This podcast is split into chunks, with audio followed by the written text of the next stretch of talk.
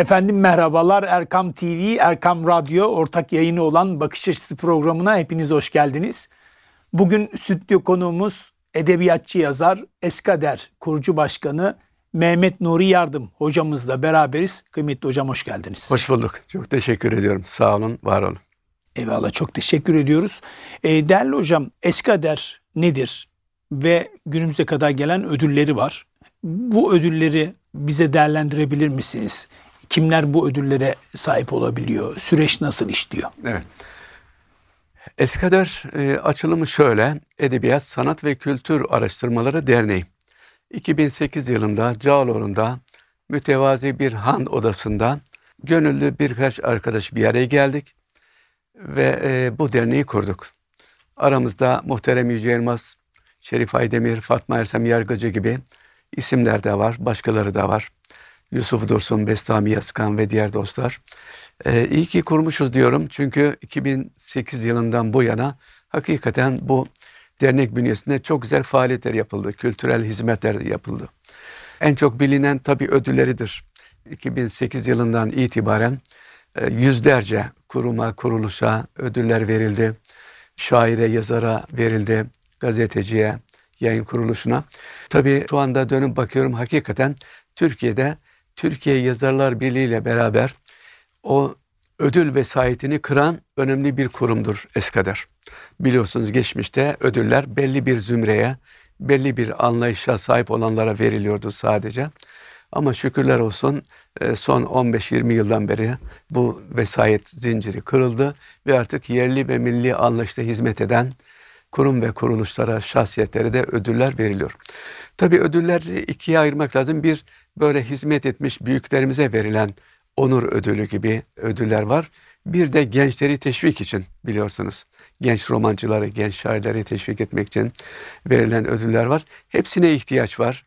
Hepsi gereklidir. Tabii o ödül törenlerini hatırlıyorum. Ali Emir'i de yapıyorduk. Şimdi Fatih'te Fatih Kültür Sanat Merkezi'nde yapıyoruz.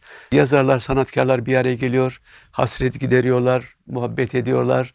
Toplu hatıra fotoğrafları çekiliyor. Hakikaten ödüllendirmek güzeldir. Zaten biliyorsunuz güzel bir sözümüz var. İnsanlara teşekkür etmeyen Allah'a da şükretmez. Zaten teşekkür şükürden geliyor malumunuz. Dolayısıyla ödül meselesini iyi ki ihdas etmişiz ve 2022 ödülleri de geç, geçen aylarda verildi. 2023 ödülleri açıklandı. İnşallah 2024'ten itibaren de devam edecek. Rabbim hayırlısını eylesin. Ama ben bu ödül müessesesinin hakikaten faydalı olduğuna inananlardanım. Hayırlara vesile olsun. İnşallah. Nasıl bir kıstas var hocam? Hem e, onur ödüllerinde Şöyle, hem de genç yazarlar için. Mü, müracaat olmuyor bizde. Bizde müracaat olmuyor. Eskader Yönetim Kurulu ve Eskader üyeleri, tabii bu bir dernek malumunuz. Bu derneğe üye olan yaklaşık 500-600 kişinin teklifleri ve tensipleriyle mümkün olabiliyor. Bir de Eskader bünyesinde olmamakla birlikte güvendiğimiz, itimat ettiğimiz bazı şahsiyetler var. Mesela Mustafa Kutlu. Onun gibi e, değerli ağabeylerimize, büyüklerimize, sanatkarlarımıza da danışıyoruz. Ve ortaya böyle bir liste çıkıyor. Tabii meşveret ediyoruz. Biliyorsunuz meşveret eden kurtulur e, denilmiştir. Biz de o sünnet-i seneye uygun olarak meşveret ediyoruz, soruyoruz ve ortaya çıkan listeyi ilan ediyoruz. Hakikaten şimdiye kadar tek tük tabi istisnai haller hariç hep isabet kaydedilmiş. Ben bunu tabi kendi şahsi haşa kemalatımıza değil de o istişare müessesesine verdiğimiz ehemmiyetten dolayı olduğunu düşünüyorum. Yani istişare ediyoruz ve doğruyu buluyoruz. Sonra onları ilan ediyoruz. Hakikaten büyük bir coşku, neşe, büyük bir huzur ortamı içinde e, bu ödüller sahiplerini buluyor e, ve birçok yazarımız artık böyle biyografisinde bu ödüllere de yer veriyor. O da bizi ayrıca sevindiren bir husus. E, tabii sizin kitaplarınız var. E, geçmişten evet. günümüze gelen eserler var. Eskader bünyesinde e, gençlere tatifte bulunurken, bu ödüller verirken o anki duygularınız nasıl olmuştur? Yani geçmişte aynı yaş itibariyle siz de bir yazardınız. Evet. Ama yaş kemale erince, o gençlerle beraber olunca o duygu seli nedir hocam sizde? Şimdi tabii ki insan hazırladığı, emek verdiği bir çalışmasının karşılığını görmek ister. Ben 1985 yılından itibaren naçizane kitaplarım çıkıyor. Yani yaklaşık 40 senedir kitaplarım çıkıyor. İlk kitabım da edebiyatçılarımızın çocukluk hatıraları. E, bu okullara dönük bir kitap. Bilhassa edebiyat öğretmenlerinin çok sevdiği bir kitap. Şükürler olsun e, yakında Akıl Fikir yayınlarından 10. baskısı yapılacak. Orada 70 civarında yazarımızın, şairimizin vefat etmiş büyük yazar ve şairlerin çocukluk anıları var, hatıraları var. Oradan başladık, ondan sonra devam ettik. Biyografi çalışmaları, araştırma kitapları, mizah kitapları, hatta çocuk romanı e, yazdım. Bu çalışmalar devam etti. Tabii e, bakıyorum e, bütün bu kitaplar arasında benim ödül alan tek kitabım Kayıp İstasyon. Ve şu anda elimizde tuttuğumuz bu Kayıp İstasyon evet. benim Türkiye Yazarlar Birliği'nde biyografi dalında eser almış, ödül almış bir kitap. Hakikaten ben bu kitaba emek verdim. Hocam Sadece, kitabı gösterelim evet. isterseniz. Ee, Bende bu, de bir tane var. Hocam getirdi. Çok eyvallah. teşekkür ediyoruz. Tabii. Şimdi bu kitapta yer alan Abdülhak Şinasi İsar, Safiye Erol, Nahit Sırrı Örek, ondan sonra ve diğer şairler, yazarlar, Osman Cemal Kaygılı hepsi hepsi kısmen unutulmuş isimlerdi. Yani ben biraz çalışma tarzı olarak e, Ahmet Akay Bey daha ziyade nisyana terk edilmiş, unutulmuş edebiyatçılarla ilgileniyorum popüler, meşhur, tanınan, bilinen yazarlarla ilgilenmiyorum. Çünkü onlar zaten tanınıyor, biliniyor. Biraz da böyle hani cevher olduğu halde hakikaten ihmal edilmiş, unutulmuş bazı şair ve yazarlarımız var. Onlara dönük çalışmalarım. Kayıp istasyon onlardan biridir. Zaten arkası da geldi. Unutulmayan edebiyatçılar var. Kalem efendileri var. Bağbali'de hayat var. Bütün bu kitaplarda unutulmuş şairler, yazarlar, gazeteciler, yayıncılar yer alıyor. Ve ben bir hizmet olduğuna inanıyorum bunun. Çünkü bizim hiçbir değerimizi unutmaya hakkımız yok. Kitabın, yani, kitabın ismi de çok e, kayıp güzel. İstasyon. Kayıp istasyon. Evet, evet. Yani bir merkeze alıyorsunuz kayıp evet. olan yazarları. Valla şöyle e, tabii ki vefa göstermek bizim şiarımız. Kadir şinaslık göstermek bizim şiarımız olmalı.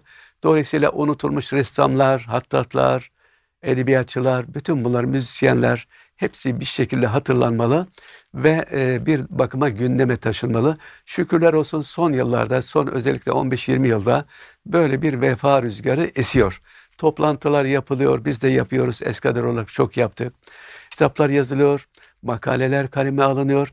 Şöyle bir faydası da oluyor. Mesela Babali sohbetlerinde Eskader'in orada diyelim ki Abdülhak Şinasi Hisar'ı anıyoruz.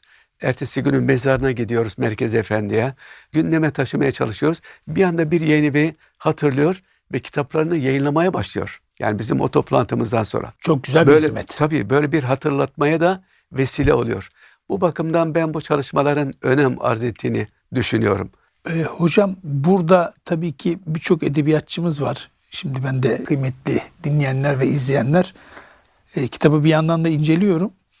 Burada dikkatinizi çeken ben birçok yazar var, birçok büyüğümüz var.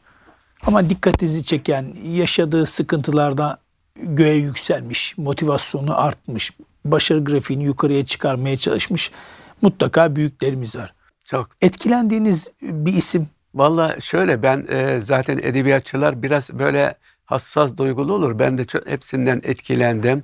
Hepsinin unutulmaz hatıraları hani başarı hikayesi deniyor ya Hakikaten başarı Bizimle paylaşır hikayesi. mısınız? Elbette. Şimdi çok var da onlardan ikisini paylaşayım. Birisi Üstad Necip Fazıl Kısaküre'nin hatırası. Ve diyor ki e, Bağbari kitabında annem hastaydı, hastanede yatıyordu.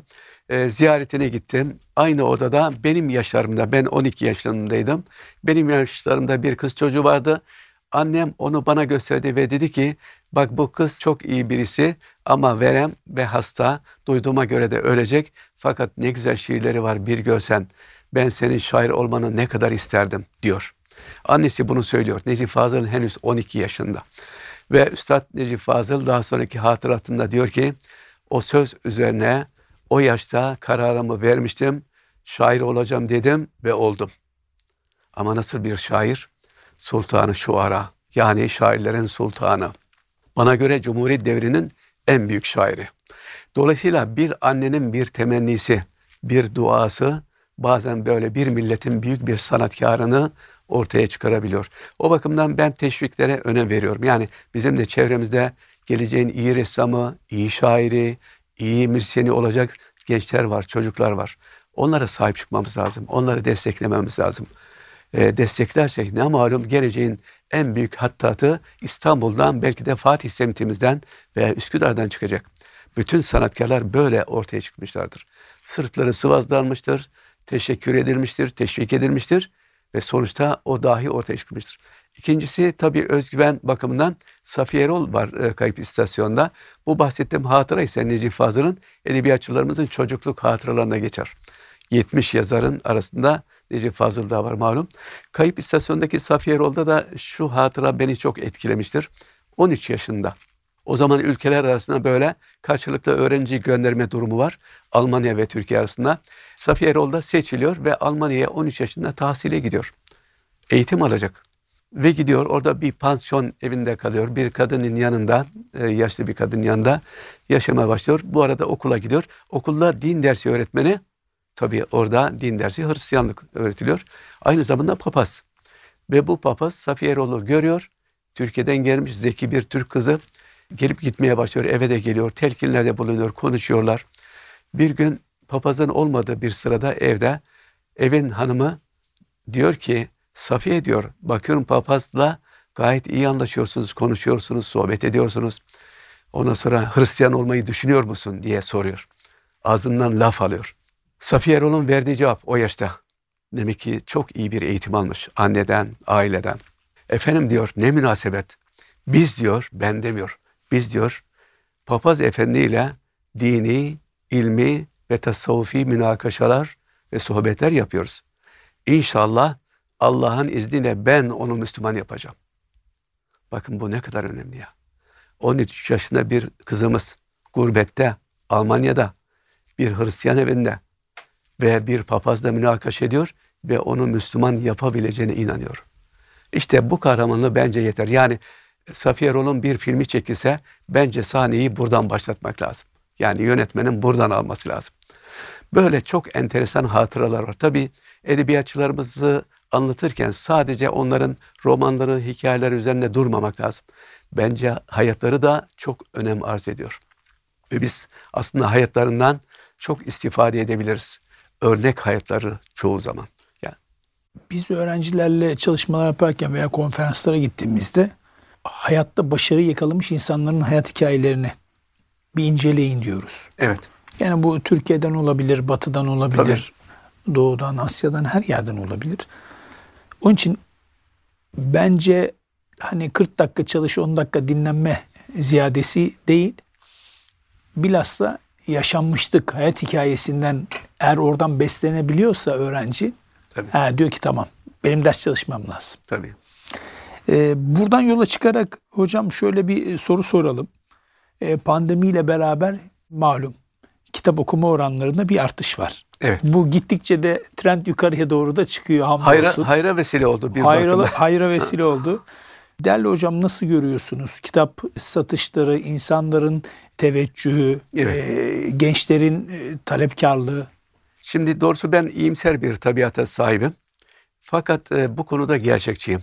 Ve Türkiye'de kitap okuma oranının çok yükseldiğini görüyorum. Bunu istatistiklerden de görmek mümkün. Geçmişte Türkiye dünyada en az kitap okunan ülkeler arasındayken şu anda Yayıncılar Birliği'nin yaptığı açıklamaya göre 10. sıraya yükselmişiz. Çok iyi bir rakam. Çok güzel. Dünyada ilk 10 ülke arasındayız kitap okuma oranında. Tabii bu yeter mi? Bence yetmez. Mukaddes kitabımızın ilk emri malum ikra yani oku. Bence birinci sıraya çıkmalıyız ve çıkacağız. Allah'ın izniyle çıkacağız çünkü Ahmet Akay Bey şöyle 1980'leri hatırlıyorum ilk açılan fuarları. O zaman sadece İstanbul ve Ankara'da kitap fuarı vardı. Şimdi benim memleketim Siirt dahil bütün illerimizde neredeyse birçok ilçemizde kitap fuarları açılıyor. Yani bunlar laf olsun diye açılmıyor. Demek ki insanların kitap talebi var. İnsanlar kitap alıyor, kitap okuyor.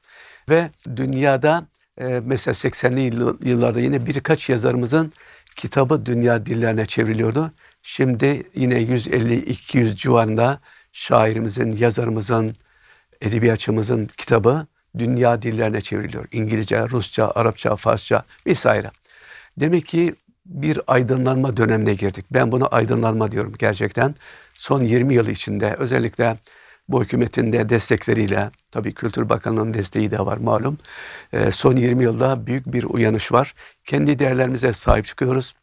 Unutulmuş şair ve yazarlar hatırlanıyor. Halklarında toplantılar yapılıyor, kitaplar yazılıyor, araştırmalar yapılıyor, isimleri veriliyor. En önemlisi kültür merkezlerine, hastanelere, yollara, okullara, parklara, Erdem Beyazıt Caddesi, Cahit Zarifoğlu Okulu vesaire böyle yüzlerce isim.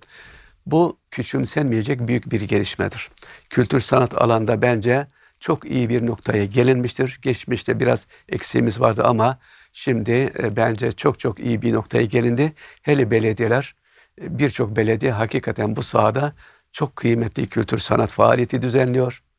Bazılarına katılıyoruz. Mesela İstanbul'da Esenler, Zeytinburnu, Fatih, Üsküdar vesaire. Bunlar tabii ilk anda hatırladığımız ama Anadolu'da da çok kıymetli belediyeler var. Kahramanmaraş, Konya, Kayseri ve diğerleri. E, demek ki topyekün böyle bir uyanış. Rahmetli Sezai Karakoç'un tabiriyle diriliş yaşanıyor. Yani bunu bence görmek lazım, hissetmek lazım ve buna şükretmek lazım. İnşallah. Tabii önemli bilgiler veriyorsunuz. Bilhassa geçmişten günümüze bir bakıyoruz ki tarih akışı e, ciddi şekilde geriden tekrar aslında geliyor. Hocam yaklaşık 50 yıldır Baba Ali'yi biliyorsunuz. Tabii ben tarihi çok severim. Eyvallah. Yaşanmışlıklar, o tozlu perdelerin arasından bakarak camdan dışarıya bakmak misali. Baba Ali 50 yıl önce nasıldı? Şimdi nasıl? O hissiyat, o evet. duygu selini bizimle paylaşır mısınız? Sağ olun. 50 yıl değil de 45 yıl oldu. Doğrusunu söyleyeyim. Çünkü 1978'de İstanbul'a geldim. Tam 45 yılı doldurduk. 46'ya doğru çıkıyoruz. Hakikaten e, Bağbali bir fikir muhiti, bir ilim muhiti, bir yayın dünyası. Biliyorsunuz Osmanlı'da siyasetin merkezi. Yani sadrazamlar bugün Bağbali dediğimiz ondan sonra valiliğin olduğu mekanda. Daha sonra e, Osmanlı'dan sonra e, basın ve yayın dünyasının merkezi oldu. Bütün gazeteler burada kuruldu, bütün yayın evleri burada kuruldu, dergiler keza öyle. Son zamanlarda tabii o hep devam etti. Fakat son yıllarda biraz azaldı. Gazeteler taşındı, e, yayın evlerin bir kısmı taşındı, dergiler de öyle. Ama hala bazı yayın evleri duruyor. Halen bazı dergiler orada çıkıyor. Gazete kalmadı ama diğer yayın O koku organı... duruyor mu hocam? Nasıl? O koku duruyor mu? O koku duruyor, kısmen duruyor ama azalmış. Hani ara sıra bazı gazeteciler, yazarlar, yayıncılar e, karşılaşıyoruz orada. Yani kelayna kuşları derler ya. Kelayna kuşları gibi böyle e, sarılıyoruz e, birbirimize ondan sonra ha, e, maziyi yad ediyoruz.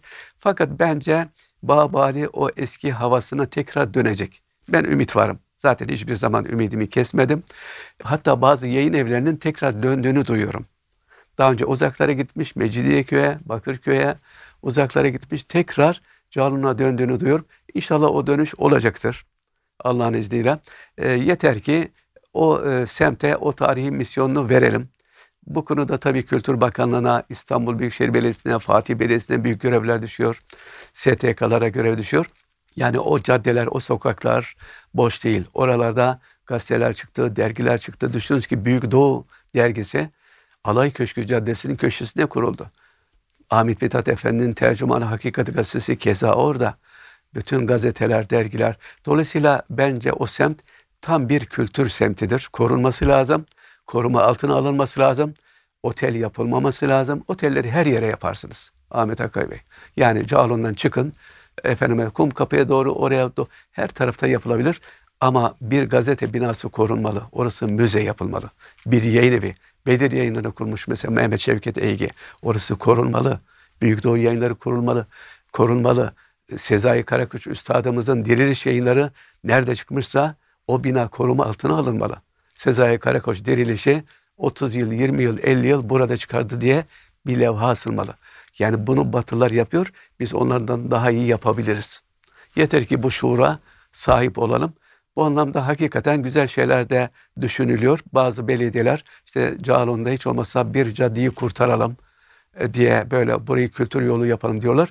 Bence sadece bir cadde bir sokak değil bütünüyle yani Sirkeci'den başlayacaksınız ta Divan yoluna kadar O Türk Ocağı dediğimiz Sultan Abdülhamit Han'ın türbesine kadar bütün oralar Babali'dir. E, üstelik Babali güzel bir isim. Vallahi hiç kimse sahip çıkmazsa ben Babali'nin son askeri, son neferi olarak orası hakkında yazılar yazmaya devam edeceğim. Yani kendi, bize düşen görevi en iyi şekilde yapacağız Elbette diyorsunuz. herkes üzerine düşeni yapmalı. Ben de hasbel kadar bir gazeteci olarak, bir yazar olarak e, bu dikkatleri çekiyorum. E, tabii ki semtler önemlidir, şehirler önemlidir. Şehirlerde insanların ruhu getiriyor. Yani ben Cağaloğlu'nda dolaşırken orada Mehmet Akif'i de görüyorum, Peyami Safa'yı görüyorum, Cemil Meriç'i görüyorum. Tabii maddeten değil, bedenen değil. Ama orada hizmetlerini hatırlıyorum. Rahmetle anıyorum. Ahmet Kabak'tı keza öyle ve diğer bütün büyüklerimiz. Dolayısıyla bence Babali'ye hakikaten ciddi manada samimiyetle sahip çıkılması gerekiyor. Çünkü orası bizim vazgeçilmezimiz. Atilla Alihan'ın güzel bir sözü vardı. Ben onu çok benimserim. Diyordu ki Türkiye'nin kalbi İstanbul'da, İstanbul'un kalbi Baba Ali'de atar. Yani bu da tabii bir aydın bakışı ve bence de doğrudur.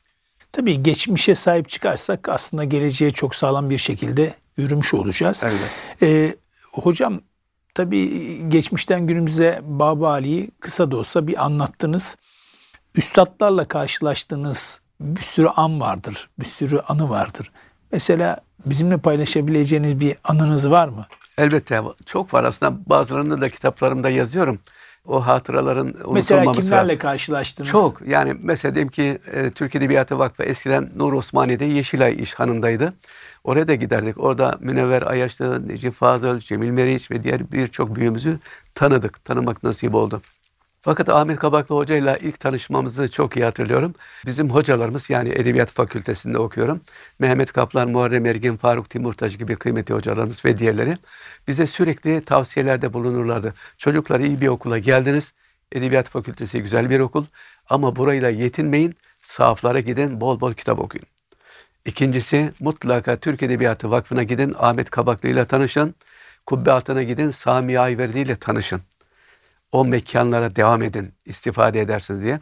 Ben söz dinleyen bir talebeydim ki hakikaten devam ettim. Hem kubbe altına, kubbe altında daha sonra 15 sene çalışmak da nasip oldu. Hem de Türk Edebiyatı Vakfı'na. Türk Edebiyatı Vakfı'nda neredeyse 45 yıldır toplantılarını takip eden e, azat kabul etmez bir köle veyahut da mezun olamayan bir öğrenci gibi kendimi görüyorum.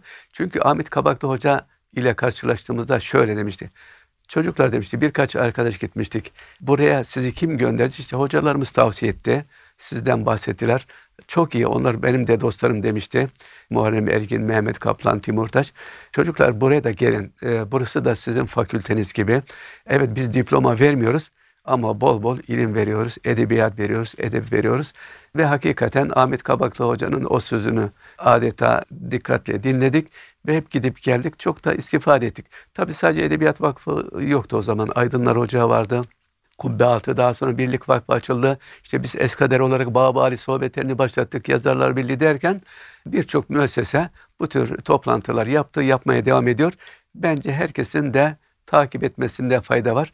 Bu bakımdan rahmetli Ahmet Kabaklı'yı hakikaten hatırlıyorum ve bana tavsiyeleri şuydu. Bol bol röportaj yap. Ben de hep yaptım. Kendisiyle de röportaj yaptım.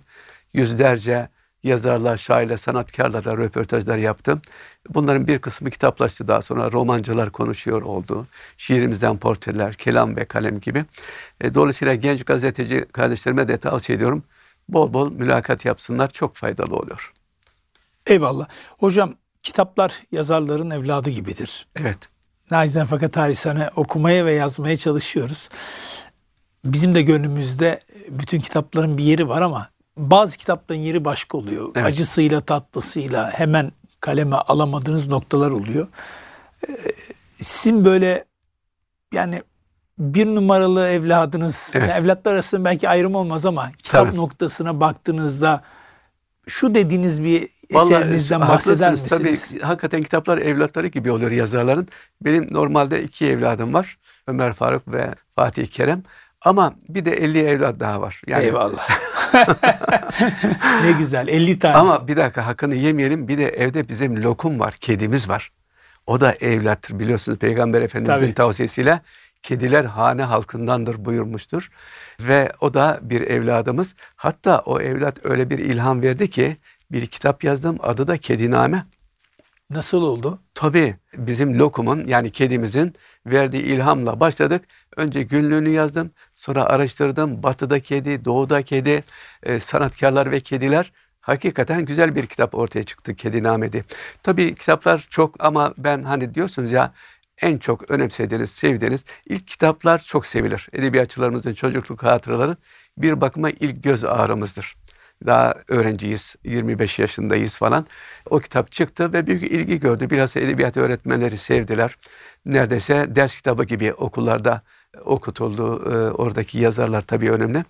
Ee, ondan sonra tabii devam ettim ama e, bir kitabım da büyük ilgi çekti. Edebiyatımızın güler yüzü. Bu bir mizah kitabı. 99 depreminden sonra kendime bir görev verdim. Milletimiz üzüntülü, hüzünlü.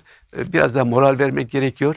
Ve oturdum durumdan vazife çıkarıp edebiyatımızın güler yüzünü yazdım. Ahmet Yesevi Hazretlerinden Mustafa Kutlu'ya kadar yüzlerce şair, yazar, mutasavvuf, edip onların nükteleri.